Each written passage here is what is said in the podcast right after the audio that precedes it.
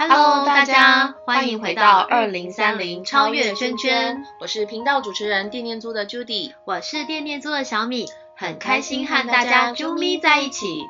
二零三零超越圈圈是一个特别的展览，我们以二零三零作为一个期限目标，以超越圈圈作为一个跨领域超我的思想，推动企业参与 ESG 实际减碳目标，以因应全球暖化所带来的灾害做预防，也将循环经济、文化艺术、地方创生三大方向融合在展览中。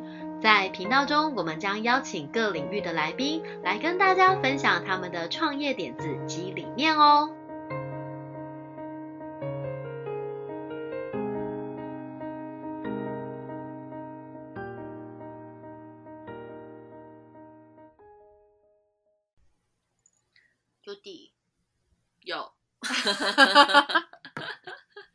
你会不会觉得最近就是后来改成就是都不能用吸管，然后只能够以杯就口，这个事情有点不方便？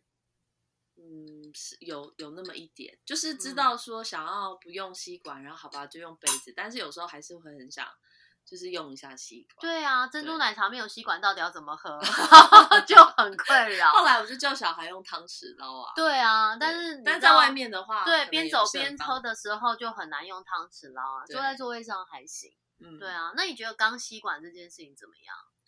我觉得钢吸管后来有点不锈钢吸管。对，我觉得清理啦，啊，就是那个不锈钢吸管在清理上面。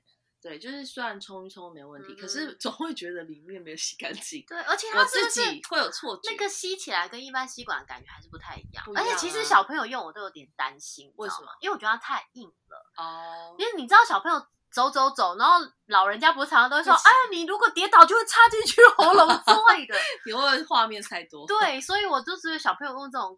这不锈钢吸管，我自己还是会有一点点就是疑虑。像家里还是会放一些不锈钢吸管。如果有一种吸管跟原本的吸管很像，然后又比较环保，你会想试试看吗？会，三星冲吸管吗？啊，可这样是不是会有一股 葱味？对，葱味。好了，然后我们今天对就邀请到我们的玩草执照 Benson，Hello Benson，对，Hello，Hello，对，要要跟我们推荐一个纯植物吸管是什么样的纯植物吸管呢？Benson 先跟我们呃我们的圈友们介绍一下你自己好吗？哦，好，大家好，我是玩草执照的创办人，我是 Benson。那我们公司呃在做的是一次性的植物吸管，那叫做蒲草吸管。嗯，蒲草，蒲草，我第一次听到蒲草。蒲草我比较没有对它没有什么认识。对啊，芦苇草啦，什么柠檬草，可是蒲草是什么东西？好，呃，蒲草它。以前呢，就是如果大家有点印象的话，就是古早年代，可能三零三四零年代那个时候，它在台湾主要是用来做编织，所以像当时的草席啊，或者是草帽啊，可能就是蒲草或者是蔺草去做编织的。但后来就，诶，大概五六零年代吧，这个竹竹制品的工艺越来越发达，所以诶，这个蒲草的原料也就渐渐消失在这个台湾人的眼中。哦，是竹取代了蒲草啊？对，竹草取代了草编工艺，这样子。哦，竹编工艺取代了草编工艺。对对对。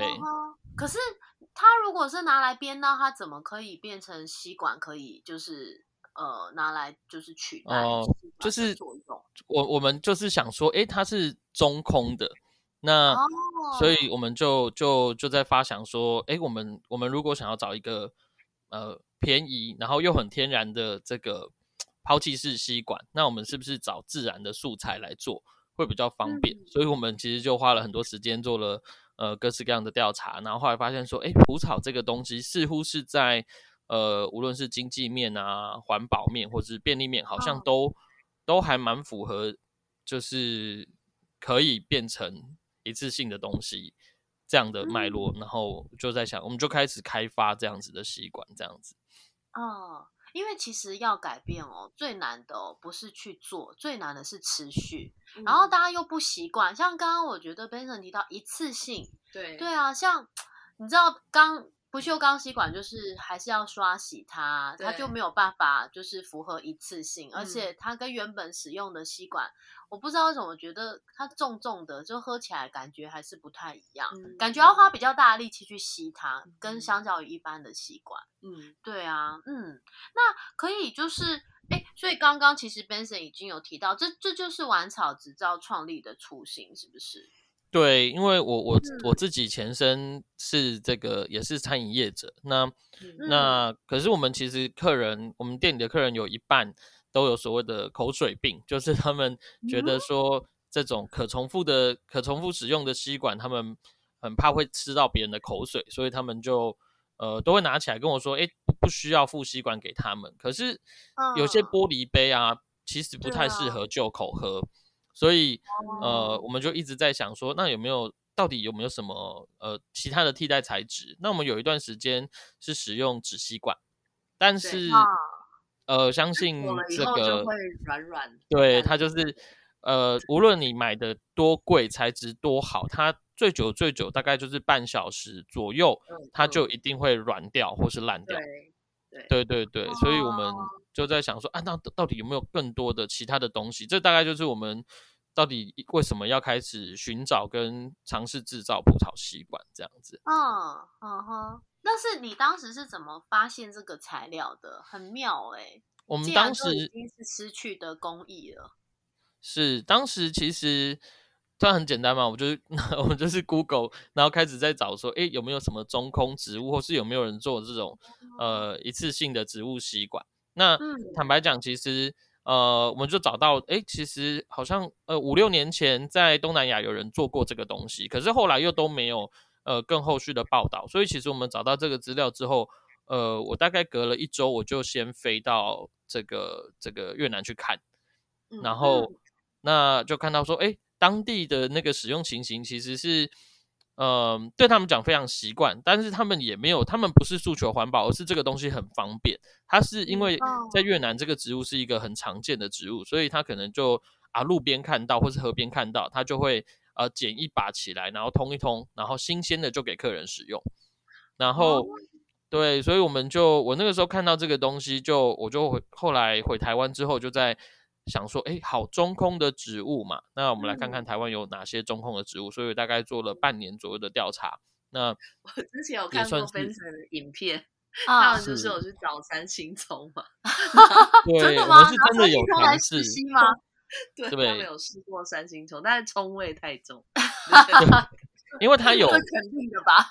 有提到三星葱的话，这边我们其实因为其实还是有很多人会想说，因为。蒲草吸管因为天植物天然的关系，所以它没办法做，还没有办法做到出口径啦。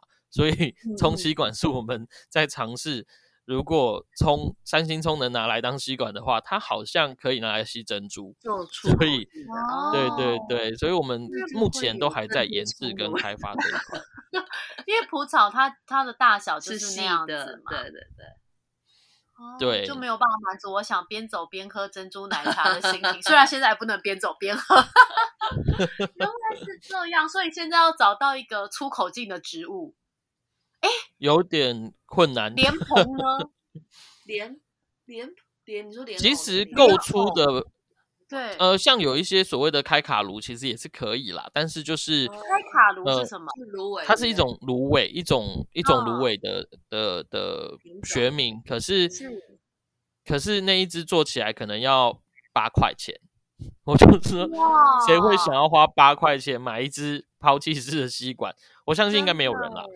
对，所以有就是我们开始葡萄吸管正式开始面对市场，然后。其实还是有非常多人会说，哎，那个什么东西可以做啊？那个什么东西好像也可以做啊。然后，呃，就是应该说有非常多的好奇，但就结论来说，呃，如果我们 需要很大力的去推广它，其实真的是经济面也是非常要需要考量的。比如说，一支如果最最终造价超过一块钱，我们就认为应该很难有人愿意买单。包含像塑胶袋，可能大家也都只能接受说，哎，我花一块钱买一个塑胶袋，因为毕竟你之后的对象可能都会是一些呃商家，没错。然后，因为大部分大家还是会去商家使用，那呃买单的应该都是商家，所以要还是要研究以商家为主的，他可以付的单的一个成本。嗯，没错没错。嗯哼，明白。所以目前还在寻找有够粗的口径的 植物。应该是说东呃，就是出口径这件事情。呃，其实是现在主绝大多数还是以亚洲为主啦。那拿台湾来说好了，粗吸管的使用频率大概是呃全台湾的吸管使用量的呃四分之一到三分之一。对，可是如果你把这个需求放大到目前可能包含欧欧美国家还有澳洲去比，他们的粗吸管使用频率可能大概就只有百分之四。对。对，所以其实低非常的多。那那我们其实呃，葡萄吸管面试之后，呃，最主要是想要解决塑胶吸管它不易回收这个这样的问题。所以其实呃，在谈到底能不能做出粗吸管之前，我觉得如果细吸管可以先取代，那其实还是呃要赶快的去把这个这种。呃，不友善环境的材质赶快取代掉，这样子。对啊，对啊，没错。蒲草吸管目前有做外销吗？呃，我们现在有已经有一些外销的量了。那其实包含像呃欧洲、英国那边、西班牙，然后韩国、加州、加拿大，还有澳洲。香港其实都已经有一些代理商在接洽，那有些是已经开始有呃，可能一两箱一两箱过去在测试市场了。嗯，很棒哎。对啊，这样全球都会有那个蒲草吸管。嗯嗯。所以其实呃，以目前全球来讲，并没有人在就是做这样子的一个就是呃，等于是环保吸管，然后一次性的这件事情，是不是？嗯。我觉得那得先回到我们怎么沟通环保这件事情。为什么这么说呢？是因为呃，如果都在环保的圈子，可能会听过像呃甘蔗吸管、咖啡渣吸管，这这这类型的东西。那他们早期早呃，应该说他们可能也还是诉求说，哎，我们是这种呃环保吸管、环保的一次性吸管。但呃，就就制成上来说，我我我也不得不说，这个环保性，我觉得。还是要有有蛮多讨论的空间的，因为其实像他们的制成还是跟原本的塑胶吸管的制成几乎一模一样，它都是用呃塑胶射出的模式，只是说它把呃其中的百分之四十到五十的塑胶改用农业废弃物，就是像甘蔗渣这种纤维去取代，但呃实际那你另外的三十到五十 percent 是什么？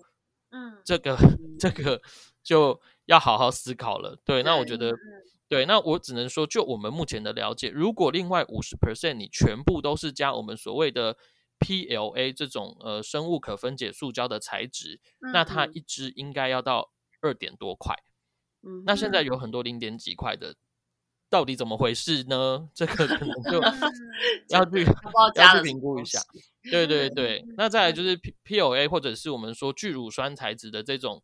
这种材质很多都说，哎，号称生物可分解，可是绝大多数他们的分解环境可能要可能温度七十度，然后湿度要超过百分之八十，但自然环境中几乎不会有这样的环境，所以光是七十度就很难符合了。对，所以它最终它还是需要花几乎等同于塑胶的代谢时间，才会被环境代谢掉。嗯，对，那那所以现在有很多所谓的塑胶微粒嘛，那你就知道，像这类型的吸管，它真的变成垃圾的时候，在台湾反而非常难处理，原因是因为它跟它不像塑胶吸管，如果呃塑胶吸管还是个可以回收的材质，但但这种东西 PLA 就完全不能回收，所以只能可能只能烧掉或掩埋掉，那那都会产生一些有毒化有毒的。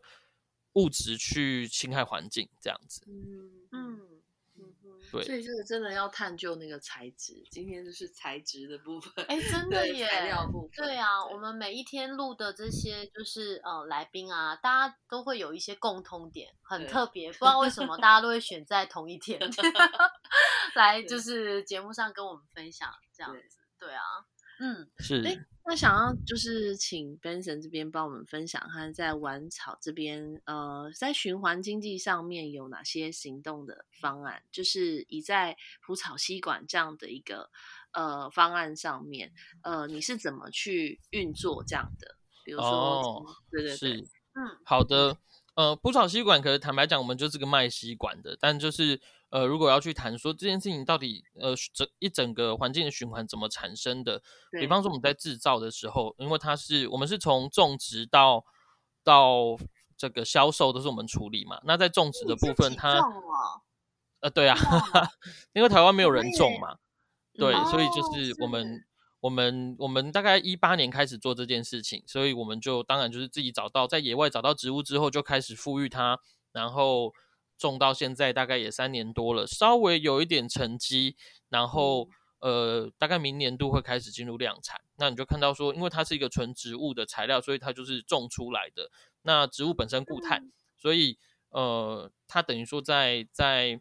种植的阶段就在累积部分的碳权，那因为它的这个制成相对简单，它只有呃裁切、清洗、干燥、消毒，所以它它它的状态其实就跟叶子一样，对，所以呃在那个制造过程中不太会有太多的废水产生，那大概会用到一部分的电啊，因为我们呃为了要降低成本，自动化变成是一个必须的历程，对，那那。你看，我们就是制造成这个纯植物的吸管之后呢，我们就是卖给，就卖给一般的一般的店家，然后消费者使用完之后，我们也不用诉求你要要怎么丢，你就知道原原来你使用吸管的习惯，你就是丢到垃圾桶，或者是店家，你如果有有点心的话，你可以选择丢到厨余桶，然后它可以作为生厨余去做堆肥。对，那大概呃呃，坦白讲，因为。刚刚那个制成大概就可以听得出来，它本身就还是蒲草的呃本体，所以本体对对你你你用完加什么东西，对你就丢到草地上，它大概其实两三周，只要那边呃下个雨或是或是怎么样，大概两三周它就会开始烂掉，所以。所以它其实对环境不太会产生一些呃代谢上的负担，嗯，这样子。那那过程当中做一些裁切跟清洗，然后整理，等于是把它整理成可以就是呃给商家的状态，这样子。嗯嗯。对，就整理成干净，然后符合符合呃政府规范的一个标准，这样子。嗯。对，那这样是不是也很看天吃饭啊？如果台风来，蒲草会不会怎么样？呃。这个部分蒲草其实还好，就是它本身是一个有韧性的植物。你可以想象，它其实，在没有编织之后，它就是一种杂草，所以通常杂草都还蛮坚韧的，生命力都很坚强。对对对，它不像它，因为我们也不是要采收果实嘛，所以你说，呃，可能像水稻，它它台风来之后可能会落穗，然后就会血本无归。但我们这个。因为是水生植物，所以就算有很多水淹过它，它都不会死掉。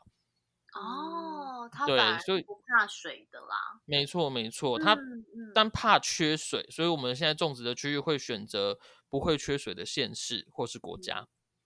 哦，所以目前种都是在台湾种。没有，我们也有一些越南气做的田。我们现在主要的量是从越南在做的，那台湾的量产计划应该会从明年开始。嗯嗯嗯嗯。哇，感觉是在做环保吸管，但是另一个面向又又很像农业，嗯，就是他把这个蒲草田、富裕蒲草田的部分，对啊，嗯，所以跟对，所以我们就期待说接触。呃，好，我这边想说可以补充一下，像是如果是未来，呃，可以想见我们开始有一些中型或大型品牌采用，那呃，那他他就可以对外去沟通说，哎。我们今年可能用了三千万支的吸管，但是这三千万支的吸管就是帮忙台湾富裕了可能六甲的土地，然后帮几个农民重新返乡工作等等，这大概就会是我们在整个制造吸管的过程中产生的一些社会影响力。嗯，又回到了社会，回到了地方去活化。回到这片土地上面，对，嗯，对。另外，像就是呃，目前呢，就是近期的计划，刚刚你有提到，像就是都有一些代理商，就是海外代理商在做接洽，或者甚至在测试市场。那除了就是蒲草吸管这边，呃，玩玩草执照，还有什么样的呃近期的行动吗？对，嗯，我们坦白讲，接下来的一年的目标就是努力的。把台湾的自动化工厂做起来，然后把台湾的葡萄田做稳定，然后让吸管可以进入一个稳定的量产，就是呃，主要是针对台湾产区的部分。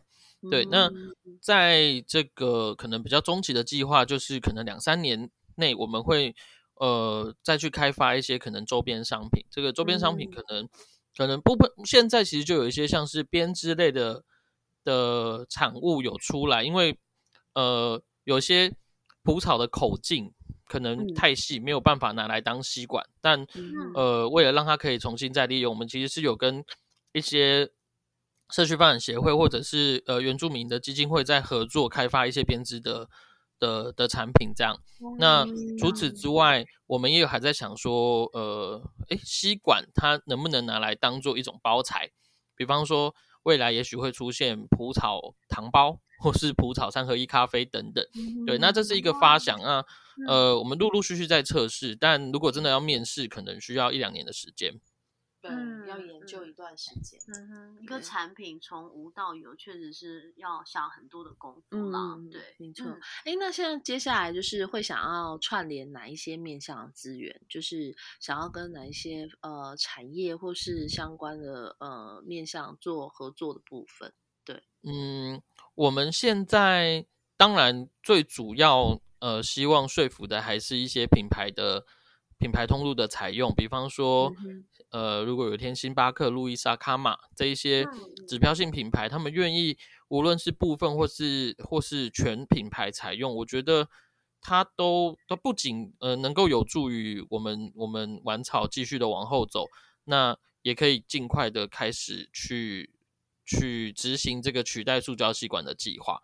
所以现阶段想要链接的，始终都是一些开始去尝试一些中型品牌或是大型品牌的链接。然后，呃，我们可以相辅相成，就是诶，他们开始采购，我们可以进一步的去扩大我们的产区跟自动化的效率，这样子。嗯嗯嗯，对，就先让大家更。快的接触到蒲草吸管，在地在地品牌支持台湾在地的这个就是呃植物吸管，我觉得它整个推动上面来讲，一定可以加快速度。嗯，对啊，没错。哎，那另外我们像就是我们一般大众可以从哪一方面开始？就是呃以蒲草吸管来讲的话，我们可以怎么呃一个是购买的部分，那另外一部分就是我们在哪里可以看到？呃，店家有在使用蒲草吸管的，嗯哼，哦，是，嗯，我们目前全台湾呃大概有两百多间大大小小的店家在跟我们呃持续的采购中，对，那这个可以在我们官网看得到我们的合作店家的名单，那各县市都有，所以这边比较难一一跟各位介绍，那可能可以上上我们的官网去找一下，那呃。关于去哪边买得到吸管，目前我们主要都是以这个线上通路为主，所以其实搜寻玩草执照，在虾皮或是我们自己的官网都可以买得到。但这边我觉得还是想要呃呼吁或强调一下，大家可以回想一下，去年的你有花多少钱在购买吸管？那就是大家想，可能想了一下就会发现，我好像没有买过。所以其实。呃，我们认为啦，就是虽然我们知道，哎，要身体力行，从自己做起，那呃，会想要呃用这样的方式支持，我们也很感激。可是其实，呃，就是这种一次性的商品，其实我也不太建议，或是呃说，哎，我就是随身买着带着用，就是就是始终都还是希望透过 B 端去呃改善这个环境，才是比较比较呃。正式的做法，大家比较可以接触得到，就是其实可以到官网看一下哪些商家在使用，嗯，然后可以哦，对对对，支持这些商家，就是去那些商家踩点的嘛 踩点，然后对。支持这些商家，也可以支持，就是他们会使用就是一次性的植物的吸管，嗯，这个部分，对，像不是都有那种什么一周一素食，对，因为我然后我想说，刚刚我们不是采访了那个呃，就是。那个呃，鞋子环保鞋，对，有没有哪一天我们就是一周一循环经济日？就是那一天一整天穿戴使用，通通的跟循环经济有关。一个礼拜一次就好。对我之前就曾经有买过，就想说要支持一下环保吸管。然后我那时候是当初女儿还没有开始的时候，那时候是买的是甘蔗，甘蔗那个，可是它很容易脆掉。对，没错，拿出来的时候都都脆掉了。买了一整包，然后我有买粗的也买细的。然后呢，我就想说，哇，那就来用。然后一开始用，哎，都还不错啊。可是我后来发现，就是放久了以后。它就是会脆化了，对，会脆化。它其实跟塑胶很像。然后有一次，我们就办了一个小组活动嘛。然后办小组活动的时候，就是要有玩那个橡皮筋，吸管吸管吸管接橡皮筋的活动。然后我就拿出我那甘蔗吸管，然后用。结果呢，他们就说为什么都脆掉了？上面有破洞，还会割到嘴巴。没错。然后我说，哎，怎么会这样子？对，就会觉得说，哎，这个好像也没办法。放的太久，所以一般大众也不会特别去，就是购置。像我这样子，纯粹想要吃吃。去年 Judy 没有买，但前年他有买。是，对对，蒲草吸管就不会有这个问题。它它放久了会呃会有什么情况？它有保存期限吗？因为如果它是天然的东西，葡萄吸管呃。它最主要的问题，大家可能最疑虑的可能是，哎，天然的东西会不会发霉？但发霉的条件其实是，呃，你的环境湿度或者是产品湿度到底有，呃呃，含水量有多少？对，那目前，呃，就我们的经验来说，如果你的保存得宜的状态下，其实我们现在最久的放了四年，然后我们送检之后，它的状态跟刚出来的时候状态是一样的，所以。就是只只要干燥到一定程度，基本上都不会有呃卫生上的疑虑。但反过来说，你就算把塑胶吸管，你就放在水槽旁边，它其实还是会发霉。嗯，所以对对对，所以我就说正常的保存环境，对，就是一般环境不是那个东西本身，对。对对对，所以就是呃，就是呃，回到我自己餐饮业者，我们其实就是裸放的放在我们的吧台上，其实三五个月都不会有问题。嗯嗯，对对对，所以就是那通常啦，我们因为我们呃商业业业务用的包装一一次是五百支，那你可能五百支拆封之后，一般正常的店家大概一周内就会使用完毕，所以呃，其实都不太不太需要担心。我们目前。呃，之所以累积到 两百多间，这两百多间是他们都已经有确定回购了，我们才会把它放到我们的合作厂商上面。所以基本上，如果真的不是很好用的话，这些店家应该就不会再买了。理论上来说，对。我觉得搞不好大家改用回蒲草吸管，比生产那个旧口的那个盖子还要成本来的低。因为据我所知，其实那个盖子好像比吸管的成本还要更高，对不对？没错，是这样，对，而且他用的塑胶更多。没错，因为为了要旧口不要漏，所以他好像要用更厚的塑胶，让它硬一点。对啊，然后其实你说想要环保，然后不要用吸管，可是那个盖子感觉更不 环保。对啊，OK，这些各大品牌们，大家听到了吗？Benson 在召唤你们，星巴克啦，Lisa 啦，Come on，麦当劳啦，大家都来。对对对，是，其实真的就像你说，从源头做起来，因为消费者有使用吸管的习惯。那如果说真的可以从这些商家们，他们去更换他们使用的这些商品，它才是可以大量减少跟被运用的。哎，那刚刚我突然想到一个，就是 Benson 这边跟刚刚我们呃，就是访问所长是不要省所，对，不要省这边，Wilson 他开始要进行一个那个回收咖啡渣的计划。哦，对，就是会有一个交流，就回收咖啡渣的一个系统，所以其实他也会接触到一些呃 B 端的。嗯，就是咖啡的商家，我觉得这个这一块可以，或许共同可以来了解一下。他说他还没有时间谈，那 Benson 有时间可以先去 谈，没问题。哎，我们待会再看，就是看你们有没有合作的可能性。Judy 最喜欢当媒人了，就是把大家介绍来介绍去。没有啊，我会把我会把那个就是大家，所以会问说。会有议题会问说，你们想要串联哪些面向的资源？让我们会比较清楚说，呃，就我会把它整理下来，然后一起放在我们那个就预约的表上面。对，那就你的脑袋瓜里有很多 抽屉，他都知道每一个伙伴大家在做什么事情，然后谁跟谁可以串在一起，然后到哪里听到谁就说，哎，我知道谁可以跟你们合作，然后就把他们拉在一起。对，反正对啊，我们待会就是可以再进行这个部分，就是看，哎，好啊，好啊，公司或许真的可以有机会可以对，因为大家既然都在循环经济圈里面，循环经济圈什么没有，温暖最多。是哦，好啊，那今天最非常的开心，就是非常跟我们聊很多。哎，我没有想到，就是一个很单纯的吸管，就是一个商。我你知道吗？我我每次哦，我最佩服那种店家，就是他只卖一样东西，比方俄阿米刷，他就可以卖的大排长龙。你知道技术不用多，只要一样东西卖得好，那就把那个东西好好的做下去就好了。对对对，我就非常佩服这样的公司，所以我们也非常的 佩服，就是灯神这样，就是创办这个玩草制造，然后呃把这个就是蒲草吸管、植物吸管，然后真的很天然，然后又是可以取代一次性吸管，然后成本其实又不是很高，我觉得大家真的可以一起来共同响应。然后如果群友们你是店家，你是餐饮业者的话，欢迎就是呃。跟就是玩草这边来做联系，或者是可以先小量的试试看，然后让你的消费者来就是试试看这样吸管，对，然后成为一个循环经济的店家，其实这样子也是一个很棒的一个就是呃参与跟就是投入这样子。好啊，那我们今天非常的谢谢 Benson 来到我们的节目上面，谢谢 Benson，那我们到时候展览见喽，谢谢，拜拜。好，谢谢谢谢，拜拜。